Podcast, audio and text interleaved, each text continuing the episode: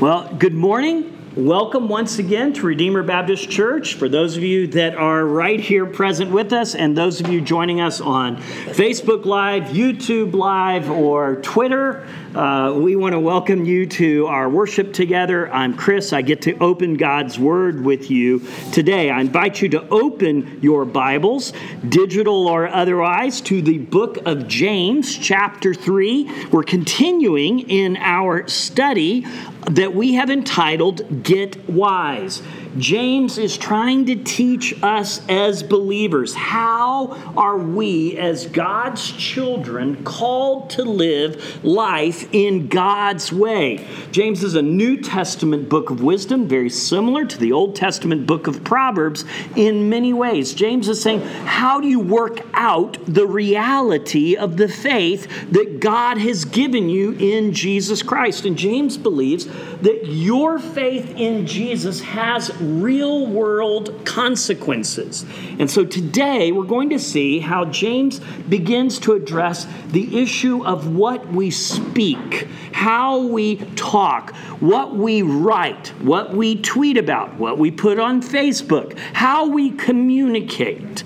And he says if you have a faith in Jesus Christ, then there are real world consequences to that faith in your speech. So we're going to read from James chapter 3. I'm going to read all of it through verse 18, and then we'll dive in together. Not many of you should become teachers, my brothers. For you know that we who teach will be judged with greater strictness. For we all stumble in many ways. And if anyone does not stumble in what he says, he is a perfect man, able also to bridle his whole body. If we put bits into the mouths of horses so that they obey us, we guide their whole bodies as well. Look at the ships also. Though they are so large and are driven by strong winds, they are guided by a very small rudder wherever the will of the pilot directs. So also the tongue is a small member, yet it boasts of great things. How great a forest is set ablaze by such a small fire. And the tongue is a fire, a world of unrighteousness. The tongue is set among our members, staining the whole body, setting on fire the entire course of life, and set on fire by hell. For every kind of beast and bird, of reptile and sea creature can be tamed and has been tamed by mankind, but no human being can tame the tongue. It is a restless evil, full of deadly poison. With it we bless our Lord and Father, and with it we curse people who are made in the likeness of God. From the same mouth come blessing and cursing. My brothers, these things ought not to be so. Does a spring pour forth from the same opening both fresh and salt water? Can a fig tree, my brothers, bear olives, or a grapevine produce figs? Neither can a salt pond yield fresh water. Who is wise and understanding among you? By his good conduct, let him show his works in the meekness of wisdom. But if you have bitter jealousy and selfish ambition in your hearts, do not boast and be false to the truth. This is not the wisdom that comes down from above, but is earthly, unspiritual, demonic. For where jealousy and selfish ambition exist, there will be disorder and every vile practice. But the wisdom from above is first pure, then peaceable, gentle, open to reason, full of mercy and good fruits, impartial and sincere.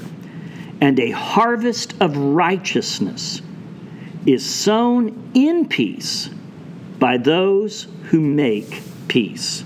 This is God's holy, inerrant, eternal word. May He add His blessing to its reading and its proclamation. As we look at James's teaching on our speech, what we say, how we talk, we recognize that godly wisdom, which we've defined as knowing how to do life God's way, requires a certain kind of knowledge that we know certain realities. And in the passage I just read, I'm going to say that there's four things at least that James wants us to know. He wants us to know the power of the tongue. He wants us to understand and know the problem of the tongue. He wants us to know the purpose of the tongue, and he wants us to know the purchaser of the tongue. So, the power, the problem, the purpose and the purchaser of the tongue. Now, you can follow along using the paper notes or go online to YouTube, and, or uh, sorry, YouVersion, and go to uh, the events function. You can have all of today's message notes there as well. Let's talk about the reality that our tongues have far more power than most of us are willing to give them. We were taught as children sticks and stones may break my bones, but names will never hurt me. While well intentioned, that's just not true. We all know that words have immense power. Most of us can remember things that were spoken to us or over us or about us from the time we were small children. We remember particularly those things that are negative. Some of us have very positive experiences where somebody spoke a blessing of truth or encouragement over our life, and maybe that set our lives on a new direction. We remember words that were said perhaps in particular sermons. I remember uh, the, the title and the text and, and much of the message the day that I came to saving faith in Jesus Christ. So we know that words have power. James understands that as well. So look in verse 5. He says, The tongue is a small member of your body. Um, it's, he's saying a small organ, right? Relative to the rest. Our, our arms are bigger, our feet are bigger. Uh, we're not like cows. We don't have those giant tongues, you know, right? Uh, he says, The tongue is a small member Yet it boasts of great things, of big things. The tongue has an outsized role in our lives. And James is going to argue that the tongue has real power to direct and influence our lives. If you look in verses 3 and 4, he talks about the tongue being uh, similar in some ways to like a bit in a horse's mouth right? It's very small. A bit is small relative to the size of a horse, yet you can control a horse using a bit and bridle, correct?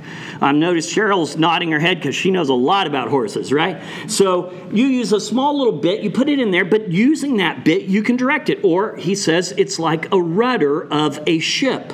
It's very small relative to the overall size of a ship, yet it's what determines where the ship goes. If you look at the twin rudders of a giant aircraft carrier, they're very small, even though they're immense, and relative to you and me, they're very small relative to that giant floating city, right? And James is saying that just like that, our tongues end up guiding and directing our lives, maybe in ways that we don't expect or understand because the tongue has real power to harm others. If you look in verse 5, James says, How great a forest is set ablaze by such a small fire. Now, in California, we know this is true. Just last week here in our city, we had somebody setting small campfires down in the riverbed, and it caused an immense response from our fire department because small little campfires can turn into great big fires that overwhelm a city, like they did in Paradise, California, right? A very small fire can end up overwhelming vast acreages. And he says, That's what your tongue is like. And he says the tongue is a fire. He says it's actually a globe or a world of unrighteousness. So the tongue has real power to harm other people. And the tongue doesn't just have power to harm other people. James is going to say the tongue has real power not just to direct our lives or harm other people, but to corrupt our own character, our identity, our being. Now, let me just clarify something here. James is speaking to a primarily oral society.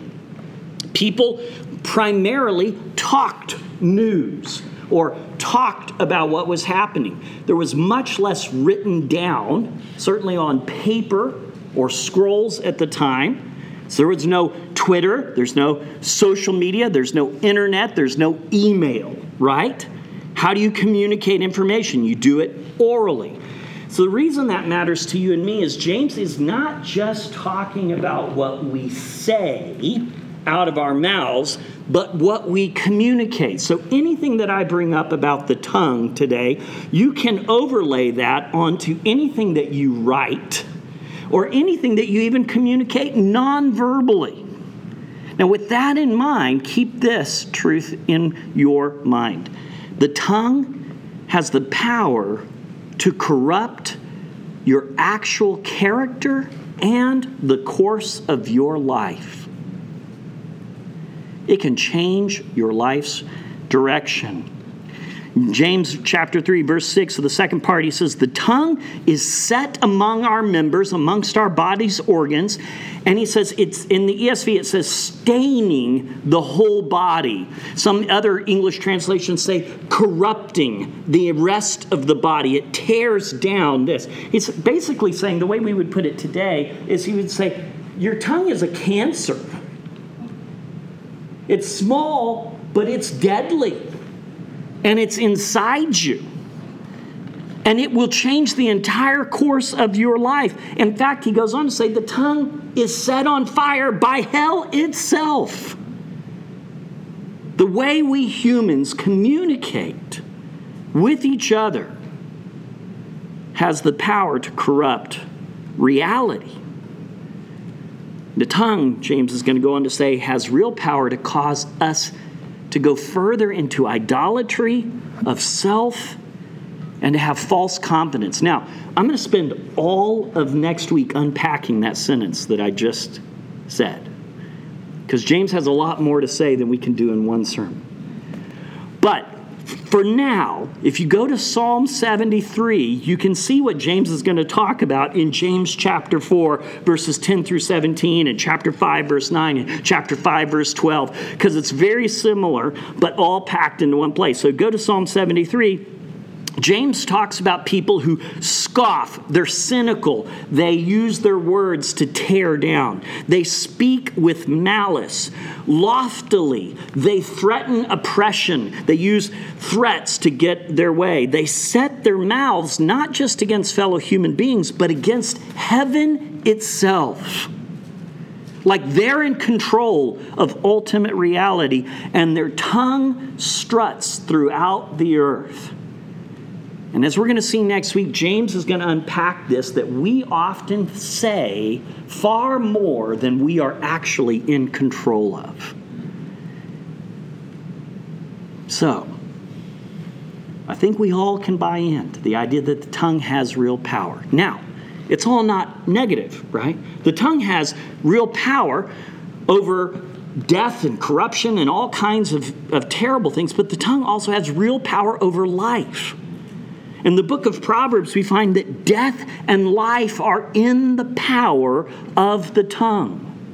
The tongue doesn't just have to direct our lives in negative ways or be a forest fire that burns down other people or corrupt our character. In fact, the tongue has a life giving reality to it. Now, we'll come back to that principle. But let's talk a little bit more about the problem of the tongue, because James spends a lot of time there.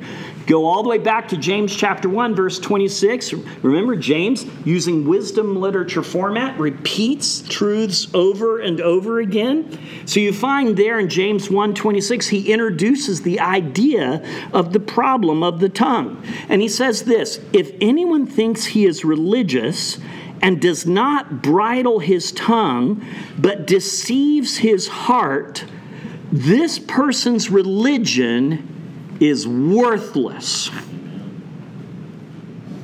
Just, you know, we got to read that again.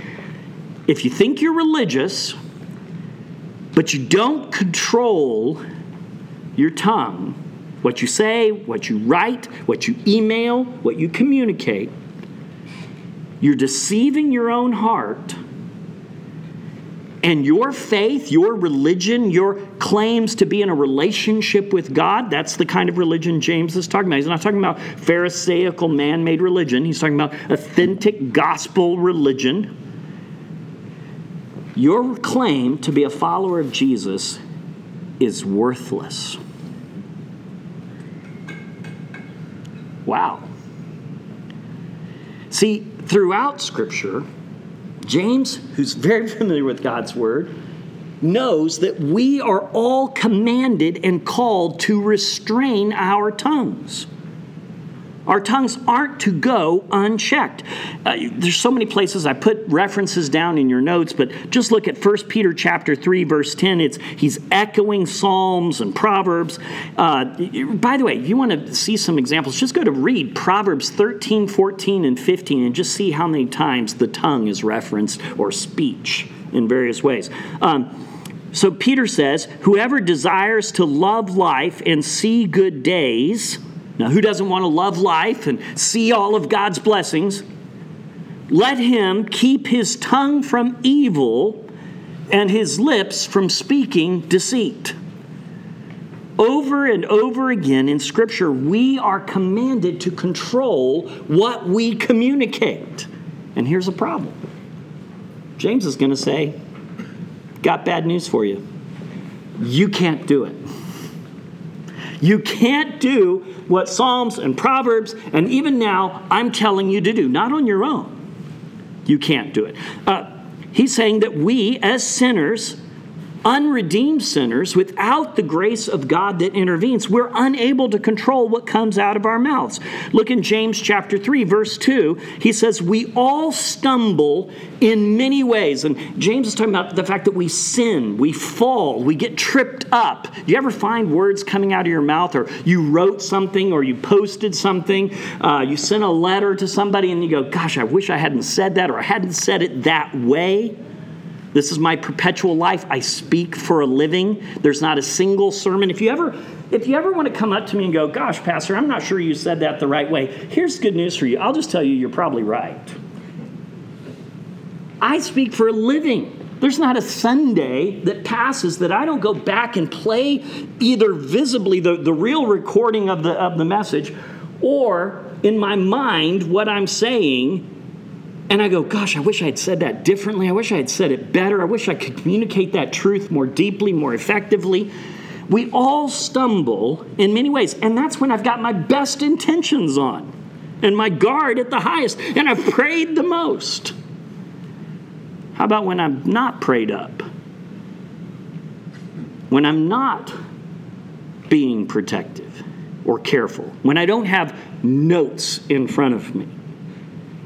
We all stumble in many ways. In fact, James goes on to say if anyone does not stumble in what he says, he is a perfect man. He's a complete man able also to bridle his whole body. Um, he goes on, verses 7 and 8. Every kind of beast and bird, of reptile and sea creature can be tamed and has been tamed by mankind, but no human being can tame the tongue. It is a restless evil full of deadly poison. Bad news. Bible's told you to control your tongue. Unless you're perfect, you can't do it. There's only been one perfect person who lived a life that was perfect before God. He was fully God, fully man, God's Son, Jesus Christ, the only person who every word that ever came out of his mouth was nothing but blessing, truth, reproof, and holiness from God. Right? And James goes on to expound more of the problems with the tongue. He says, We teach and tell other people more than we know and live. That's why he gives the warning in James chapter 3, verse 1. Not many of you should become teachers, my brothers, for you know that we who teach will be judged with greater strictness. Now, this is not just a warning that not many of you should teach Sunday school class or preach. That's not James's primary point. He's writing to the church as a whole. He's not writing to preachers or Sunday school teachers or deacons or elders here. He's writing to the church as a whole. Here's what he's saying it's not the formal teaching that he's primarily concerned about. It's all the ways that we go up to one another during the week and say, Let me tell you what you ought to do. You should have said, you should have done this or that or the other. Or we tell people, well, I would have, but the truth is, we don't know what we would have done. We speak more than we actually know and live. Our verbal discipleship rarely matches up our actual followership of Jesus. Parents, right? You tell your kids something, we even have a joke about it, right? Do as I say, don't do as I do. We see it all the time on media. Politicians constantly revealing the corruption of their hearts and lives. They claim certain values, but they don't live them. Right? So that's a problem with our tongues. Uh, James goes on to say that we destroy the lives and work and character or confidence or faith of other people through our words. He's made this point over and over again, calling it a fire, a world of unrighteousness, saying the tongue set on fire by hell. He's not saying anything different, by the way, than the Apostle Paul has said. Go to Romans chapter 3, verse 13 through 14. Paul, quoting the Old Testament, says, Their throats are open graves. Now, think about that. Okay, just let that analogy. Have you ever been around a dead body that's rotting? Had that experience too many times as a police officer, as an EMT. It's not nice. It stinketh, as it would say in the old King James. And he's saying that's what your speech is like a rotting, foul smell. It goes on to say there are people who use their tongues to deceive other people, to manipulate their perceptions of them or others, or to get them to buy in or to vote or to do something that they want you to do. It could be they, they want you to, to buy a product, so they're going to tell you that this thing is much better than it actually is. They're going to overpromise and underdeliver. He goes on to say the venom of asp, that's poison of snakes, is under their lips. Their mouth is full of curses and bitterness. Bitterness. How often do we speak out of resentment and envy and covetousness?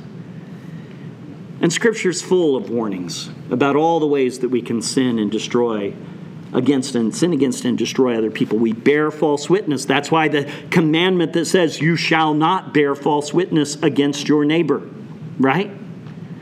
We slander people we gossip about them.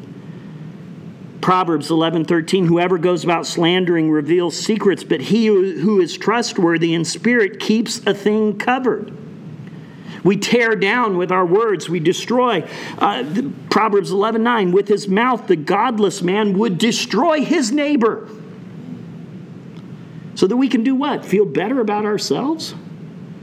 We manipulate and deceive. Psalm chapter 5, verse 9. There is no truth in their mouth. I think this is referring to everybody who's trying to sell something, pretty much. There's no truth in their mouth. Their inmost self is destruction. Their throat is an open grave. They flatter with their tongue. But that's all of us, isn't it? We're all trying to sell a perception of ourselves. How many of us go around telling the actual truth to other people about who we are? We show up late for an event. We always have an excuse. It's not that I was lazy and didn't get up five minutes earlier, right? We, we try and get somebody to do something for us and we try and make it seem like it's advantageous to them. We're like Tom Sawyer trying to convince the kids to paint the fence for him. Our words bring us to all of these places and we bring destruction. And it's not, it's, it's, it's worse than that. Here's the thing it's not just that we do this towards other people, we lie about God. We boast over God. And James is going to unpack that in so many ways in James 4. And we'll go there next week. But just listen to Psalm chapter 10, verses 3 and 7. The wicked boasts of the desires of his soul. And the one greedy for gain curses and renounces the Lord. His mouth is filled with cursing and deceit and oppression. This is verse 7. Under his tongue are mischief and iniquity, and all of that is against God. That's why the second com- or the third commandment is you shall not take the name of the Lord your God in vain. For the Lord will not hold him guiltless who takes his name in vain. That does not just mean don't use the word God as a curse word. It means stop saying things about God that aren't true.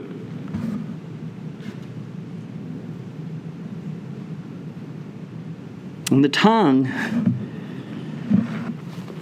well, the tongue's a real problem, but it's not the root problem. See, James is going to go further and say here's the issue. The reason you can't control your tongue and you do all of these things with your tongue is because the tongue reveals the reality of your heart. How many times do we say things like, I didn't mean that? Now, in some ways, we might be trying to clarify. We're we, we do live in a broken world where communication can be difficult. Words might not come easily or fluidly to our mind, uh, particularly true with children, sometimes true with older adults. That might be true. So, so there's a, a way we can say that and mean that, but how often do we mean it in a way that is really trying to absolve us of our responsibility and shift blame? How many times do we say, Well, I didn't mean to be unkind, but what was revealed in our words and what we wrote and what we posted online was anger, selfishness, pride, bitterness, and other conditions of the heart.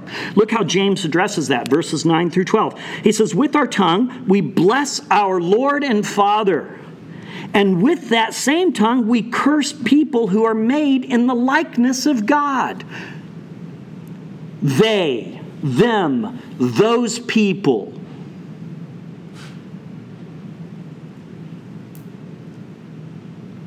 From the same mouth, James says, come blessing and cursing. My brothers, these things ought not to be so. Why? Does a spring for, pour forth from the same opening both fresh and salt water? Can a fig tree, my brothers, bear olives or a grapevine produce figs? Neither can a salt pond yield fresh water. What is James saying? He's saying the same thing that his brother Jesus said. Jesus said, You brood of vipers, how can you speak good when you are evil? For out of the abundance of the heart the mouth speaks. Matthew chapter 12, verse 34.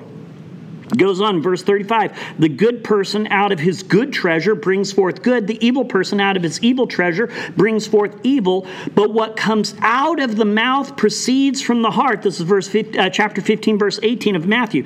What comes out of the mouth proceeds from the heart, and this defiles a person. This corrupts your life. In other words, when you and I talk, argue, debate,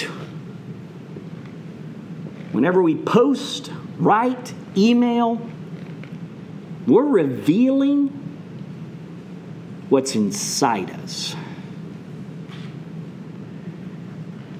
And we will be held to account. Held to account. Matthew chapter 12, verse 36. Jesus is recorded there saying this I tell you, on the day of judgment, people will give account for every careless word they speak. For by your words you will be justified, and by your words you will be condemned.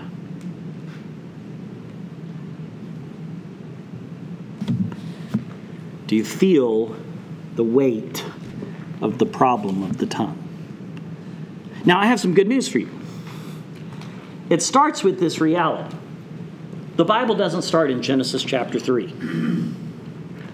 I love how Pastor Steve Cuss says, he says, don't get your theology from this idea that the Bible starts in Genesis 3 with the recording of the fall of Adam and Eve who dared to defy God, who didn't believe God, who spoke only truth. And from that point on, they began to speak nothing but lies trying to blame each other, blame the devil, do all kinds of things with their speech. No, the Bible doesn't start there. The Bible starts in Genesis chapter 1 when a God who is good and holy speaks into being light and space and boundaries and the cosmos and redwood trees and vast deserts and giant oceans and everything that fills them that is living. God speaks and says, It is good which means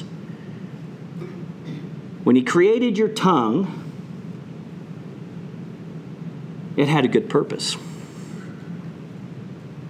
It had a good purpose. And let's talk about the purpose of the tongue. James understands this when he talks about the fact that we can bless God with our tongues, right? Uh, he talks about it in verse uh, uh, chapter 3, verse 17, when he says that there's a kind of speech that is directed by inward wisdom that is pure, peaceable, gentle, open to reason, full of mercy and good fruits. It's impartial and sincere. And he says, A harvest of righteousness is sown in peace or wholeness by those who make peace. In other words, when you connect that to his discussion of the tongue, because that's what he's talking about, is the wisdom that's revealed through your mouth, he's saying this there's a way to speak that is impartial, sincere, authentic, peaceable. It sows peace into other people's lives. And Scripture, as much as it warns us against the tongue and commands us to restrain the tongue, tongue, it reminds us that our tongues are gifts from God. The tongue was given to you, brothers and sisters, first and foremost to praise the very God who created you. Right? The psalmist says, I will bless the Lord at all times. His praise shall be continually in my mouth. In Colossians, we're told to sing psalms and hymns to one another, praises unto God. Psalm 150 says this Let everything that has breath praise the Lord. And God gave us tongues to praise and glorify Him in all that we do. We're to use our tongues to not speak cursing, as James says, but blessing over others. In the New Testament, we're told to bless our enemies. Do not repay evil for evil or reviling for reviling when people talk trash about you, but on the contrary, bless them. For to this you were called, that you may obtain a blessing. Our tongues were gifted to us to speak truth in love to one another. Rather, speaking the truth in love, we are to grow up into Him who is the head, into Christ. In other words, we're to talk like Jesus talks. The calling of the Christian is not simply to restrain your tongue from bad speech, otherwise, just do what some old desert ascetic might do and cut your tongue out so that you never say anything bad. Oh no, you're to use that tongue to bless other people and to speak truth into this world with a heart driven by love. The tongue is a gift of God to encourage and bring grace into other people's lives. Ephesians chapter 4 verse 29. Let no corrupting or staining or dirty speech come out of your mouth, but only such as is good for building others up it must be fitting to the occasion because we can speak true words that are truthful and even loving, but they're not well timed. I did that so many times this week. That it may give grace to those who hear. In other words, it can be an evidence of you encountering the grace of Jesus Christ.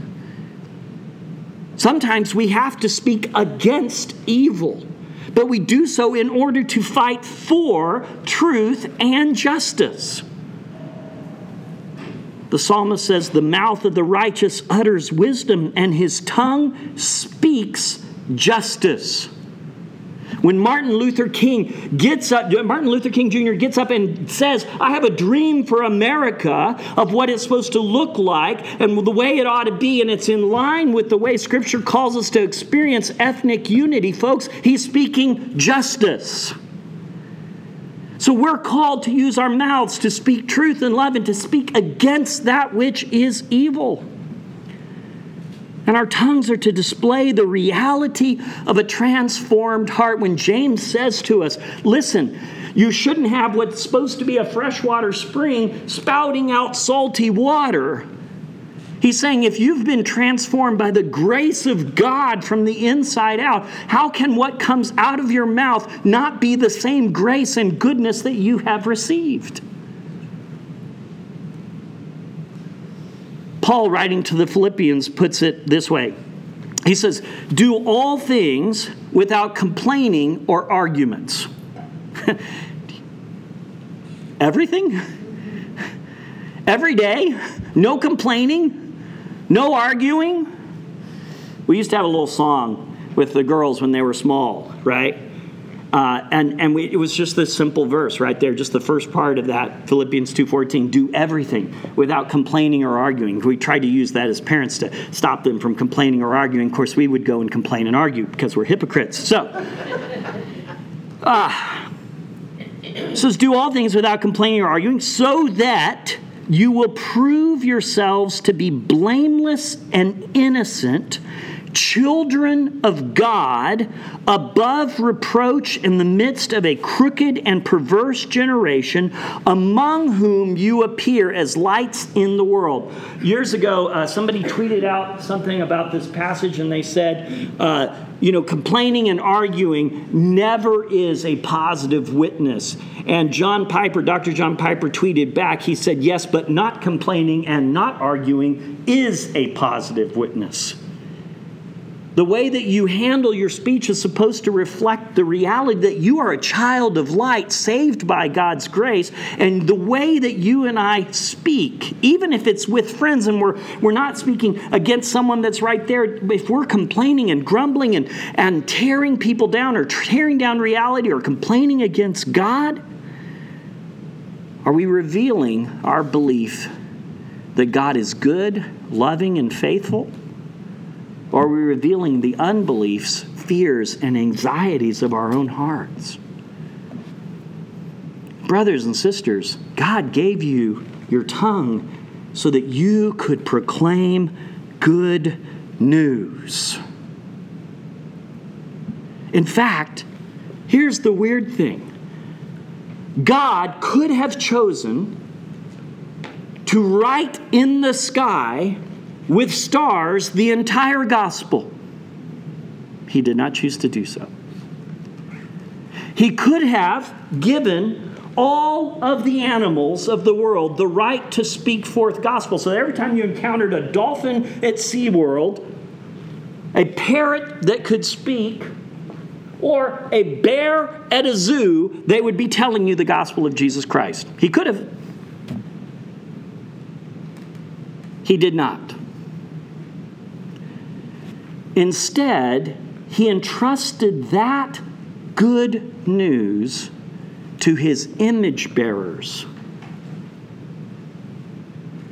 to speak the gospel.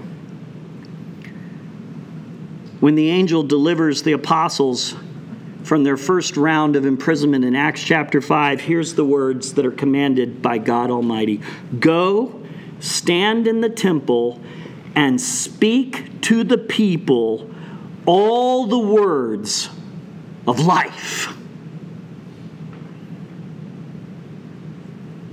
Go speak life to the world. Peter's going to put it this way You were called out of darkness into light and life. Go proclaim. You've been appointed to do that.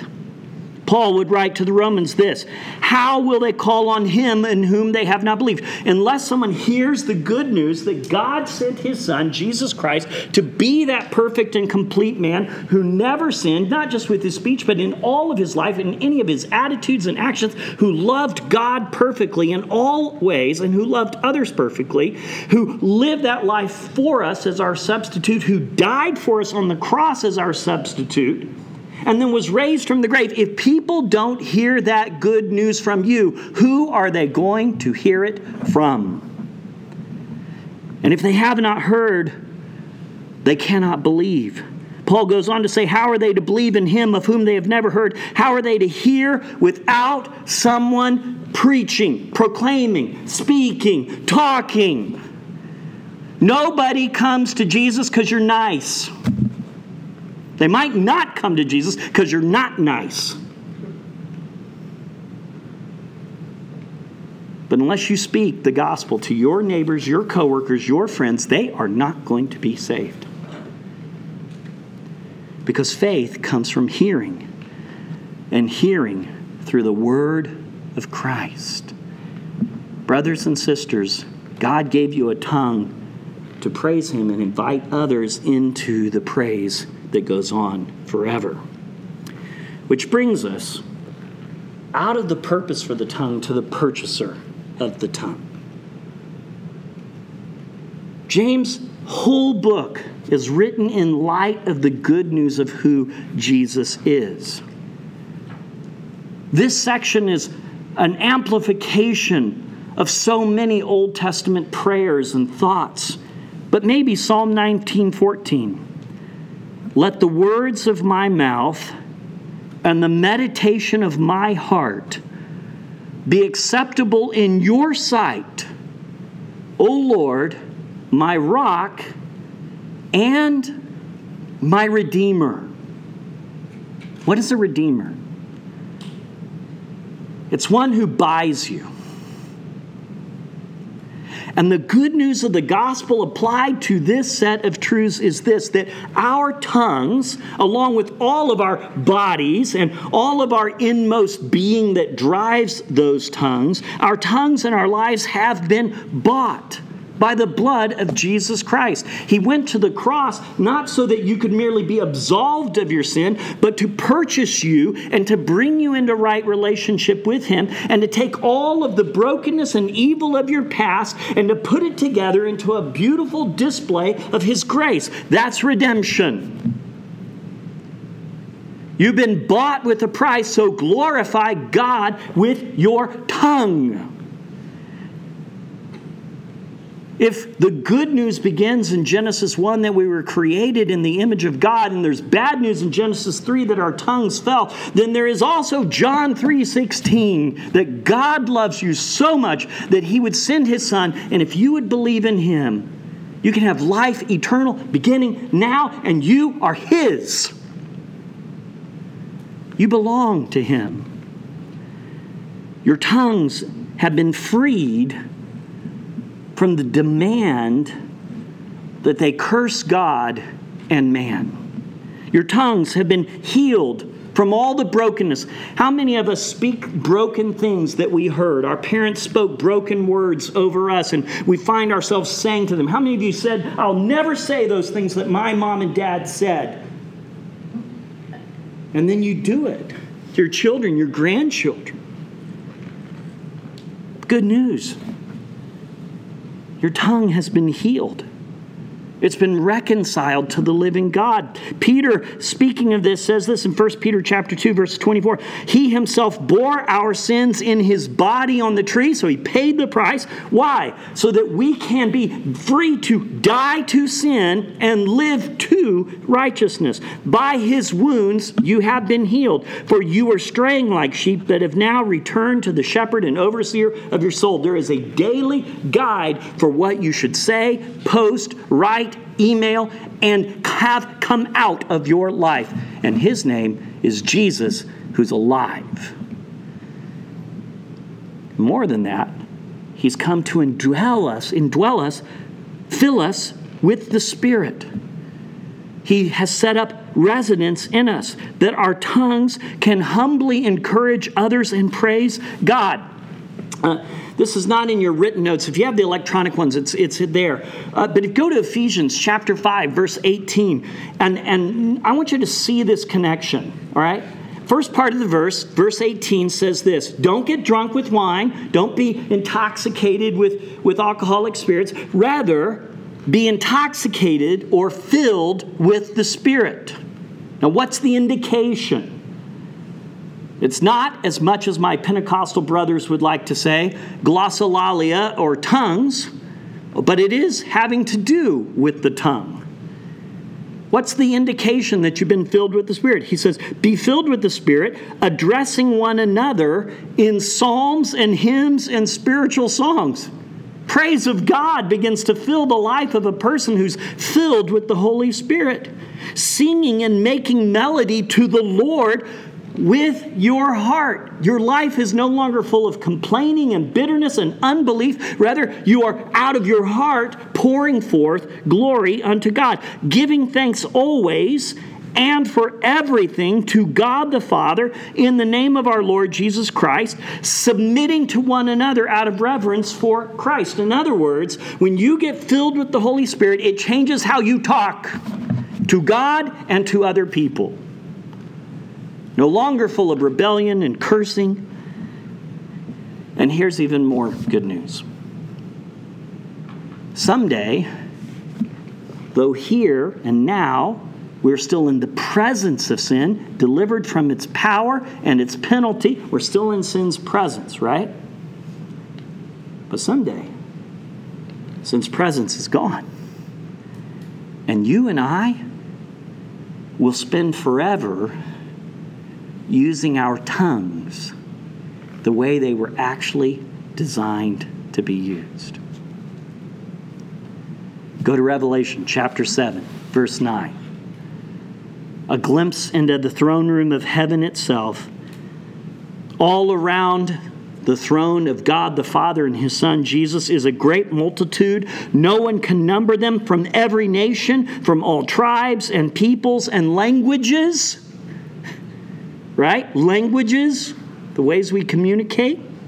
Standing before the throne and before the Lamb, silently doing nothing. Nope. There are moments of silence in heaven, but not here, not in this moment. Clothed in white robes, palm branches in their hands, they're crying out with a loud voice Salvation belongs to our God who sits on the throne and to the Lamb. Forever, our speech will be about the glories of God the Father and His Son, Jesus Christ. So, brothers and sisters, this week, we need to know the power of the tongue when we speak to other people. We need to know our calling to not let our tongues run unchecked. But we also need to know that what we find coming out of our mouths is the overflow of our hearts. We need to know that God has given us a divine purpose, but more than that, we need to rest in the goodness that we can use this gift of speech to speak grace and truth and love to others and praise God forever.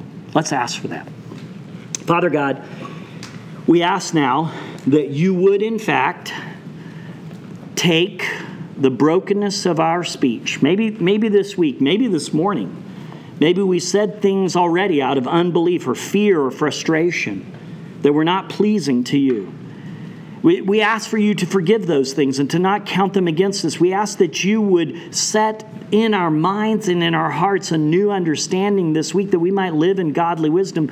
More than that, we ask for your Spirit to indwell us and to fill us so that the words that come out of our mouths would be a reflection of true, confident faith in you and not our anxiety, not our anger, not our selfishness, not our pride. We want rather truth and love and grace and goodness to come out that we might tell the world the goodness of Jesus and demonstrate that reality in real world love, all, all as part of our praise service unto you.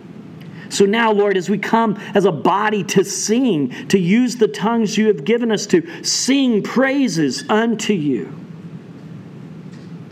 we humbly ask that this week, in ways new and fresh and powerful, that we would experience the reality of your purchase and healing over our speech, over our posting, over our writing, over our communication in all ways whether that's between a husband and a wife, a parent and a child, neighbor to neighbor, coworker to coworker, church member to church member, we want you to be glorified. We ask this all in the name of Jesus Christ, the risen Lamb. Amen.